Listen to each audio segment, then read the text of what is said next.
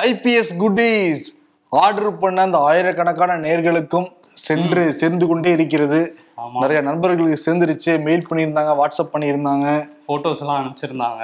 நேத்து ஒரு நண்பருக்கு நேரடியாவே போய் கொடுத்தோம். ஏன்னா அவர் தான் முதல்ல ஆர்டர் பண்ணியிருந்தாரு வின்சென்ட் அப்படிங்கிற அந்த நண்பருக்கு போய் நானும் வரணும் நேர்லயே கொடுத்தோம் எங்க டீம் கூட. மிக்க மகிழ்ச்சியா இருந்தது எங்களுக்கு மன நிறைவா இருக்கு. வந்து சேர்ந்தவங்களுக்கும் மன நிறைவா இருக்கும்னு நாங்க நம்புறோம். இன்கேஸ் டவுட் இருந்துச்சுன்னு வச்சுக்கோங்களேன் இந்த நம்பருக்கு நீ வந்து கால் பண்ணி இல்ல வாட்ஸ்அப் பண்ணி பேசலாம்.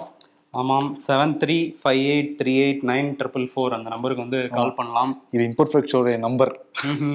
அந்த நம்பரே திரும்ப கிடைச்சிருக்குல்ல? அதே தான் சிறப்பு. ஷோக்கில் போயிடலாமா? ம். ஓகே. ஷோக்கில் போயிடலாம். Welcome to the imperfect show அப்புறம் என்ன ப்ரோ முதல் நியூஸ் ஈரோடு கிழக்கு தானே? ஆரம்பிச்சு ஈரோடு கிழக்கு தானே அப்படியே பரபரப்பா போய்கிட்டு இருக்கு. ஆமா எல்லா கட்சியும் பரபரப்பாவே வச்சிருக்காங்க ஈரோட. ஆமா முக்கியமா வந்து பரபரப்பா இருக்கிறது அதிமுக தான். இரு அணிகளாக பிரிஞ்சிருக்காங்க. ஓபிஎஸும் மாறி மாறி ஆலோசனை போட்டுக்கிட்டு இருக்காரு. அதே மாதிரி எடப்பாடி பழனிசாமி மாறி மாறி ஆலோசனை போட்டுட்டு இருக்காங்க. நாங்க ரெண்டு பேரும் சளைச்சவங்க இல்லைன்னு சொல்லிட்டு ஆலோசனை மட்டுமே வாய் மட்டுமே வேலை செய்தே தவிர செயல்ல ஒன்னையும் காண வேட்பாளர் அறிவிக்கணும்ல? ஆமாயா அதிகமா யாரு ஆலோசனை கூட்டம் போடுறாங்கன்னா அவங்களுக்குள்ள இப்போதைக்கு போட்டி போயிட்டு இருக்கு ஆமா. வேட்பாளருக்கு மாத்தி மாத்தி பேசிக்கிட்டே இருக்கிறாங்க ஆனா ஒரு முடிவுக்கு வர மாட்டேன்றாங்க அதான் ஓபிஎஸ் இதுக்காக வெயிட் பண்றாருன்னா பிஜேபி இன்கேஸ் அறிவிச்சிட்டாங்கன்னா அதுக்கு முன்னாடி நம்ம அறிவிச்சா மரியாதையா இருக்காது. அந்த பிஜேபி பக்கச்சுக்கிட்ட மாதிரி ஆயிடும். அவங்களுக்கு மரியாதை குறைச்சல் ஏற்பட்டுருங்கிறதா அவருடைய மைண்ட் வாய்ஸ் ஆமா இன்னைக்கு அதை வெளியாவே சொல்லிட்டாரு ஜேசிடி பிரபாகர். என்ன சொல்லியிருக்காருன்னா ஓபிஎஸ் ஆதரவாளர் ஜேசிடி பிரபாகர். ம். நாங்க வந்து பாஜக வந்து அறிவிக்கிறாங்களான்னு பார்த்துட்டு இருக்கோம். ம். அவங்க அறிவிக்கல அப்படின்னா நாங்க உடனே வேட்பாளரை அறிவிச்சிருவோம். அதிமுக ஒருங்கிணைப்பாளருங்கிற பொறுப்புல இருக்கிற ஓபிஎஸ் வந்து உடனே அறிவிச்சிருவாரு அப்படின்னு சொல்லியிருக்காரு. அதிமுக ஒருங்கிணைப்பாளர் அறிவிக்க வேண்டியதானே? எதுக்கு பிஜேபி கிட்ட வெயிட் பண்ணிட்டு இருக்காங்கன்னு தெரியல வெளியே வேற சொல்றாங்க பாருங்க. பிஜேபிக்காக கூச்சலாச்சமே இல்ல போல இருக்கு. இதுல ஒருங்கிணைப்பாளர் வேற சொல்லிக்கிறான்னு சொல்லிட்டு இந்த சைடுல இருக்கவங்க எல்லாம் சொல்றாங்க எடப்பாடி சைடுல இருக்கவங்க எல்லாம் சொல்றாங்க. எடப்பாடி பழனிசாமி ரொம்ப டென்ஷன் மூடு மாறிக்கிட்டு இருக்காராம். பிஜேபி ஒரு ஸ்டாண்ட் எடுத்தாகணுதுல எங்களுக்கு சப்போர்ட்டா ஓகே எங்களுக்கு ஆதரிச்சு வாங்க இல்ல ஓபிஎஸ் சப்போர்ட்டா சரி அங்க சப்போர்ட் பண்ணி நீங்க போங்க. இல்ல தனியா வேட்பாளர் நிப்பீங்களா அதையும் நீங்க பண்ணுங்க. முடிவை சீக்கிரம் சொல்லுங்க அப்படின்ட்டு அவரும் வெயிட் பண்ணிக்கிட்டு இருக்காரு. எல்லாரும் வெயிட் பண்ணிட்டே இருக்காங்க. தேர்தலே முடிஞ்சிட போகுது ஆமா இன்னும் மூணு நாள் தான் இருக்கு வேட்புமனு தாக்கல் பண்ற தேதிக்கு. சீக்கிரம் கெடுவெல்லாம் கொடுத்துருக்காரு எடப்பாடி பழனிசாமி பிஜேபிக்கு ஆனா இப்ப ரெண்டு பேர் இன்னும் கூடுதலா சேர்ந்திருக்காங்களாம். அந்த யார் வேட்பாளர் அறிவிக்கிறாங்க அந்த பட்டியல்ல. மனோகரன் சொல்லிட்டு நகர செயலாளர். அவருடைய பேரும் அதே மாதிரி மாணவர் அணியை சேர்ந்த நந்தகுமார். இந்த ரெண்டு பேருமே அடிபடுது. எடப்பாடி தரப்புல இருந்து. ஓபிஎஸ் தரப்புல இருந்து ஏசி சண்முகிட்ட தான் கேட்டிருக்காங்க. அவர் வந்து பிஜேபி தான் அப்படின்ட்டு இருக்காரு ஏங்க பிஜேபி நானும் ஒண்ணுதாங்க அப்படிங்கிற மாதிரி சொல்லிட்டு போயிருக்காரு. ஆனா வந்து- இன்னொரு பேர் கூட அவங்க சொல்லிட்டு இருக்காங்க முருகானந்தம்னு ஒருத்தர் வந்து சமீபத்துல தான் ஓபிஎஸ் அணியில வந்து இணைஞ்சாரு. அவர் ஈரோடுல வந்து மாணவர் அணியில இருந்தார் அதிமுகல. அவருக்கு வந்து கொடுக்கலாம் அப்படின்னு. ஒருவேளை பிஜேபி அறிவிக்கலன்னா அவருக்கு கொடுக்க வாய்ப்பு இருக்கு அப்படின்னு சொல்றாங்க. இந்த சைடு என்னன்னா அண்ணாமலை வந்து ஏசி சண்முகத்தை நிக்க வைக்கலாம் பிஜேபி சார்பா அப்படிங்கறது அவருடைய ஒரு பிளானா இருக்கு. ஆனா என்னன்னா பிஜேபி வந்து நடுநிலை வகிச்சிடலாம் இந்த தேர்தலில் நம்ம நிக்காம போட்டியிடாம யாருக்குமே ஆதரவு இல்லைன்னு சொல்லிட்டு நடுநிலை வகிக்கலாம் அப்படிங்கிற ஒரு பேச்சும் இருக்கான் அப்படியெல்லாம் அறிவிச்சாங்கன்னு வச்சுக்கோங்களேன். முதல்ல மோசம் பண்ண மாதிரி ஆயிடும். ஏன்னா நான் தமிழ்நாட்டின் எதிர்கட்சி அந்த கட்சி இந்த கட்சி பல்டி கட்சி அப்படின்லாம் சொல்லிட்டு இருந்தாங்கல்ல. கடைசியில தேர்தலில் போட்டியே இடல அப்புறம் எதுக்கு இவ்வளவு வாயின்னு கேட்டுருவாங்களா இல்லையா? கட்சியா? இது புதுசா இருக்கு. இல்லப்பா நீ ஜூனியர் ரேப்பர்ல அண்ணாமலை பல்ட்டில அடிச்சுக்கிட்டு இருந்தாரு. ஆமா ஆமா ஓ அதை வச்சு சொன்னீங்களா? ஆமா. இதுல ஆனா பல்ட்டி அடிக்கிற மாதிரி தான் இருக்காரு. என்னன்னு கடைசி வரையும் சொல்லாம இருக்காங்க. ஆமா. சொன்னதை கூட திரும்பி வாங்குறதுக்கான வாய்ப்புகள்லாம் இருக்கு. ஏன்னா இக்கட்டான சூழ்நிலையில இருக்காங்கல்ல. அதேதான். இதனால தேமுதிக வேற. நூத்தி அறுபத்தெட்டு பேர் பணிக்குழு உறுப்பினர்கள் அந்த இதுல களப்பணி ஆற்றுவாங்கன்னு சொல்லிட்டு அறிவிச்சிருக்காரு விஜயகாந்த். ஓ எல்லாரையும் அறிவிச்சிட்டாங்களா? கட்சியில இருக்கிற எல்லாரையும்? கட்சியில் இருக்கிற யாருப்பா? எல்லா பேரும் எழுது. நூத்தி அறுபத்தெட்டு பேர் தாங்க வருது. சரி நூத்தி அறுபத்தெட்டு பேர் அறிவி. அறிவிச்சிருக்காங்க. இப்ப தேமுதிக வாக்கு வரும்ல வாக்கு எண்ணிக்கை நடக்கிறப்ப. இந்த நூத்தி அறுபத்தெட்டு பேராவது வாக்கு போடாங்கன்னு செக் பண்ணணும். ஆமா இது இன்னொன்னு அவங்க எல்லாம் ஈரோட்ல தான் இருக்காங்களான்னு தெரியலையே. ஆமா பல மாவட்டங்கள்ல இருந்து போட்டிருப்பாங்கன்னு நினைக்கிறேன். இன்னொன்னு நூத்தி அறுபத்தெட்டு பேர்ட்டையும் ஏதாவது அப்ளிகேஷன் வாங்கி அதுக்கு ஏதாவது காசெல்லாம் வாங்கி ஏதாவது பண்ணிருக்காங்களான்னு வேற தெரியல. ஆமா. இதுல எடப்பாடி பழனிசாமி சொல்றாரு நமக்கு வெற்றி வாய்ப்பு பிரகாசமாக இருக்கு. நம்ம எல்லாரும் ஒன்று சேர்ந்து இதுல வந்து களப்பணி ஆட்டணும்னு சொல்லிட்டு அந்த ஆலோசனை கூட்டத்துல பேசியிருக்காரு ஒன்று சேர்ந்துனா ஓபிஎஸோட ஒன்று சேர்ந்தா இல்ல? நம்மலாம் ஒன்று சேர்ந்துப்பா அவங்களே ஒன்னா இல்லையா அவங்க ஆலோசனை ஈடுபட்டவங்க ஒன்னா சேர்ந்து நம்ம களப்பணி ஆட்டணும் ஜெயிக்கணும். மாதிரி ஏதோ சொல்லியிருக்காரு. பாப்போம் வேட்பாளர் அறிவிக்கிறாங்களான்னு பாப்போம். முப்பத்தொன்னாம் தேதி வரையும் பாப்பாங்க போல? விழுப்புரம் மாவட்டம் பனமலைப்பேட்டையில நலத்திட்ட உதவிகள் வழங்குற விழா நடந்திருக்கு. அதுல வந்து மூன்று அமைச்சர்கள் கலந்துருக்கிறதா முன்னாடியே சொல்லிட்டாங்க. ஐ பெரியசாமி மஸ்தான் பொன்முடி. அதுல ஐ பெரியசாமி பொன்முடி பேர் எழுதிட்டாங்க மஸ்தான் பேரை விட்டுட்டாங்க. இத்தனைக்கும் மஸ்தான் இருக்கிற ஏரியாவே அதான். செஞ்சிதான் அவரே விழுப்புரம் மாவட்ட அமைச்சர் தான்.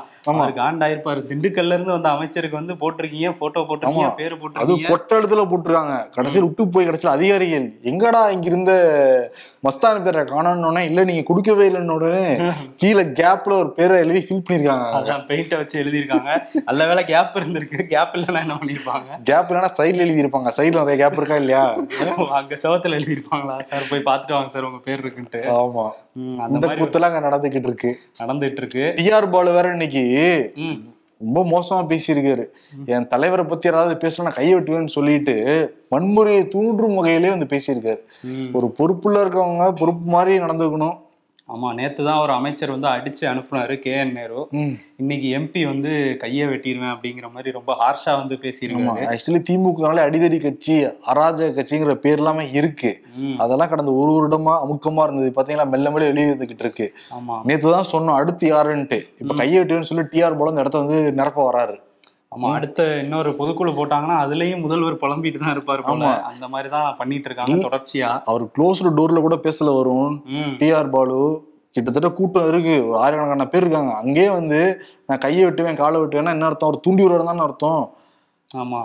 ஒரு பொறுப்போட பேசணும் நடந்துக்கணும் பொது வெளியில.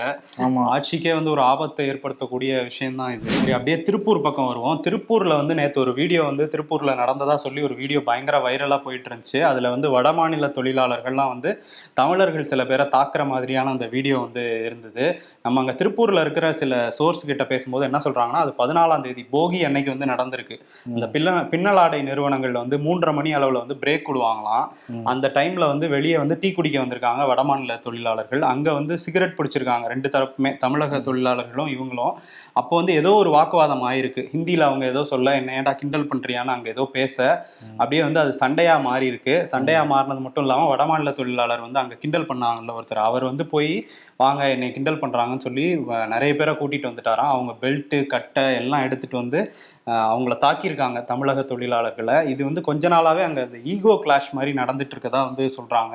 ம். திருப்பூர்ல டெய்லியும் அந்த ரயில் நிலையத்துல காலையில போனோம்னா பேட்ச் பேட்சா வந்து இறங்குறாங்களாம். யூபி பீகார் ஒடிசா அசாம்னு பல வட மாநிலங்கள்ல இருந்து வந்து இறங்கிட்டே இருக்காங்களாம்.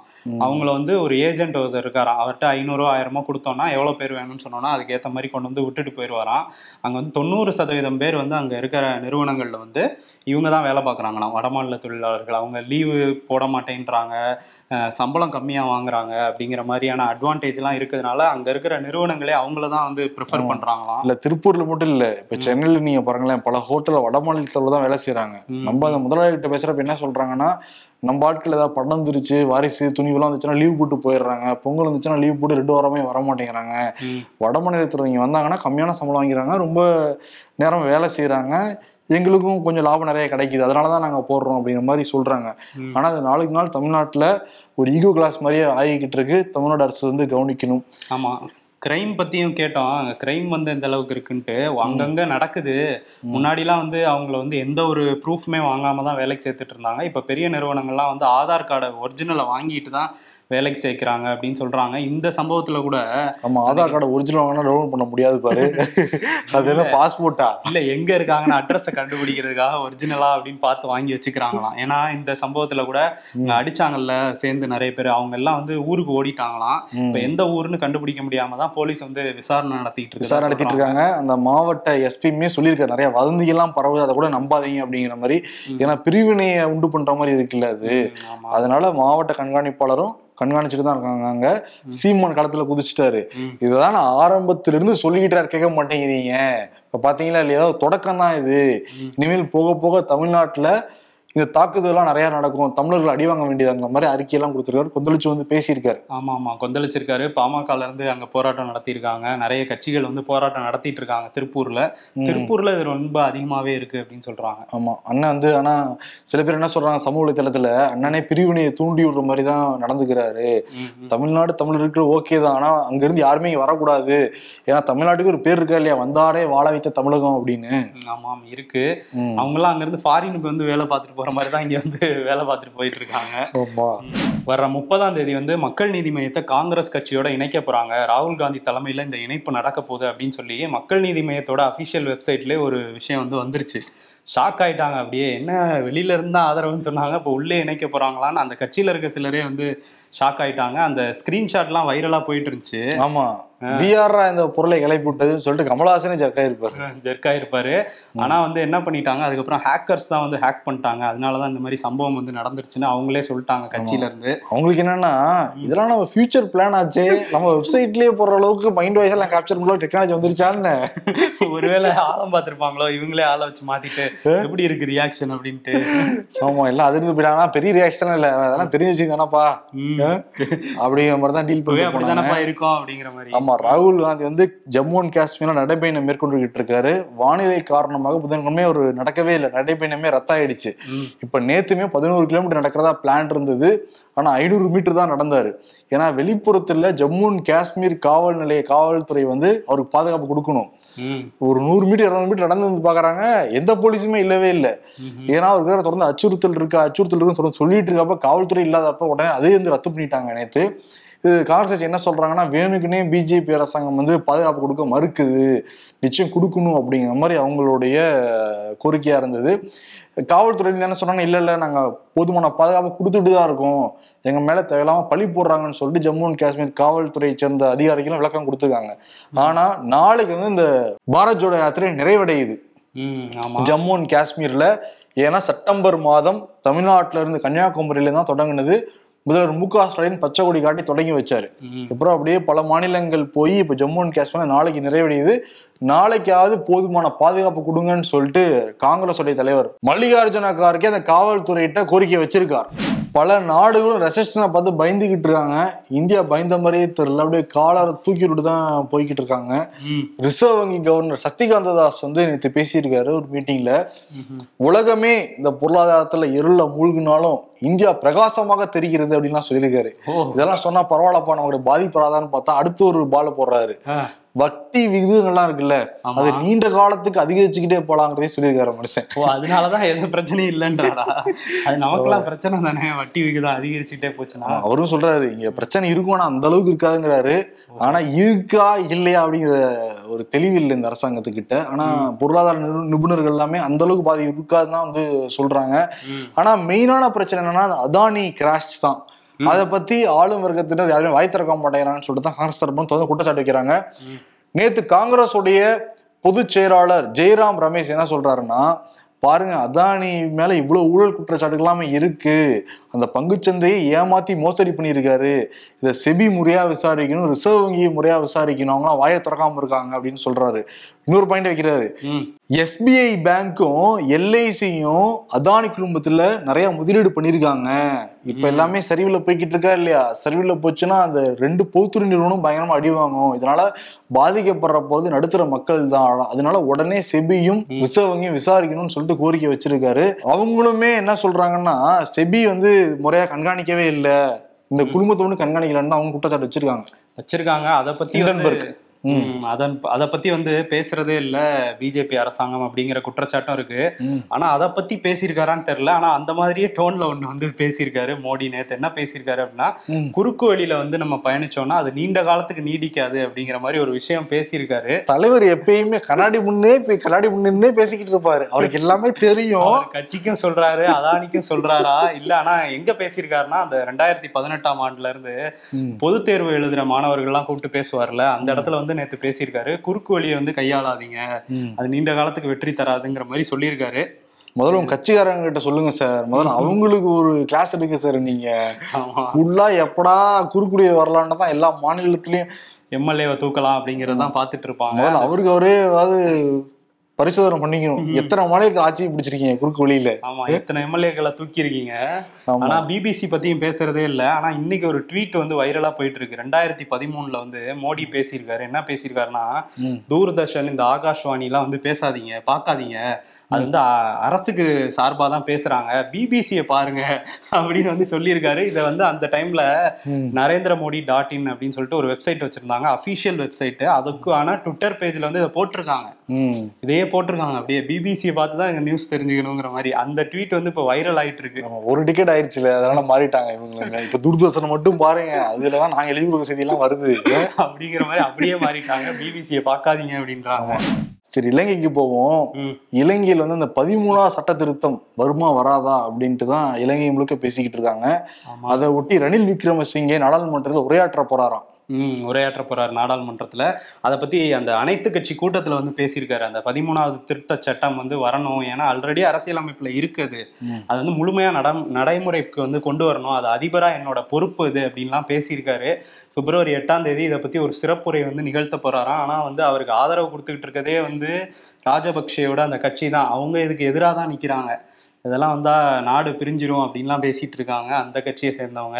பேசிட்டு இருக்காங்க சொல்றாங்க. ஆனா சட்டத்திருத்தம் வந்தா கூட தமிழர்களுக்கு அதிகாரம் கிடைக்குமானா கிடைக்காதுதான் சொல்றாங்க அதுலயுமே. முழு அதிகாரம் கிடைக்காது. இருந்தா கூட ஒரு குறைந்தபட்ச அதிகாரம் கிடைக்கணும் அப்படின்னு சில தமிழ் கட்சிகள்லாம் சொல்லிட்டு இருக்காங்க பார்ப்போம் பிப்ரவரி எட்டாம் தேதி என்ன பண்றாரு அப்படின்ட்டு. இன்னொரு பக்கம் ரஷ்யாவோட வெளியுறவுத்துறை அமைச்சர் இருக்கார்ல செர்ஜி லாவ்ரோவ். அவர் என்ன சொல்லியிருக்காருன்னா சீனாவும் இந்தியாவும் வந்து அமெரிக்கா ஐரோப்பிய ஒன்றிய நாடுகளோட பழைய விஷயங்கள் வந்து முன்னணியில போயிட்டு இருக்கு அப்படின்னு வந்து சொல்லியிருக்காரு. ம். சக்தி காந்ததாஸ் சொல்றாருல அதையும் இதையும் மேட்ச் பண்ணி பாத்துக்கணும் போல. மேட்ச் பண்ணி பார்க்கலாம். இன்னொன்னு மேட்ச் பண்ணி நீங்க பார்க்கணும். ஏன்னா நம்ம தான் அவங்ககிட்ட இருந்து தொடர்ந்து பெட்ரோல் இதெல்லாம் இறக்க கச்சா எண்ணெய் வந்து இறக்குமதி பண்ணிக்கிட்டு இருக்கோம். அதுக்காக ஒரு இது மாதிரி சொல்லியிருக்காரு. உங்களுக்கு கூட இந்தியாவோட எல்லாம் புகழ்ந்துகிட்டு இருக்கேன் தொடர்ந்து வாங்க இங்க. எண்ணெயை வாங்குங்க அப்படின்ட்டு. ஆனா உக்ரைன்ல இருந்து நீங்க வாங்குறதெல்லாம் என்ன கிடையாது எங்களோட ரத்தம் அப்படின்னு வந்து சொல்லிட்டு இருக்காங்க.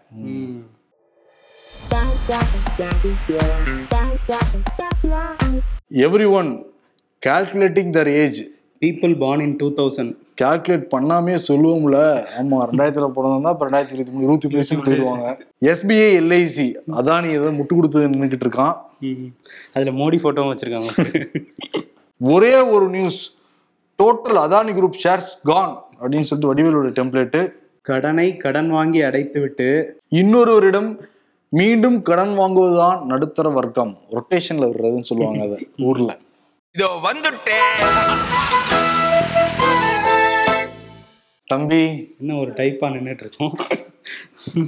வருண் ம். யாரு விருது கொடுப்போம்? யாரு கொடுக்கலாம்? ஓபிஎஸ் இபிஎஸ்க்கு தான் அடிக்கடி கொடுத்துட்டு இருக்கோம் மண்டே இப்பயே பார்சல் பண்ணி வைக்கலாம். ஏன்னா உச்ச நீதிமன்றத்துல விசாரிக்கிறாங்கல்ல இந்த வழக்க. எடப்பாடி பழனிசாமி சீக்கிரம் விசாரிங்க அப்படின்ட்டு இருக்காருல்ல.